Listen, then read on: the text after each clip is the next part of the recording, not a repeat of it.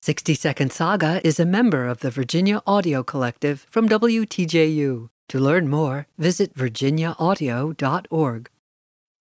A prince goes hunting and sees a white bird with a long neck swimming in a lake. It turns into a beautiful woman who tells him she is a princess under a sorcerer's evil spell and must spend her days as a lovely white bird and her nights as a human. The spell can only be broken when a prince pledges his love and marries her. Will they fall in love and vow to spend the rest of their lives together and break the spell? During an event at his castle, the prince is tricked into choosing a bride that is really the sorcerer's daughter. Realizing his mistake, the prince begs forgiveness.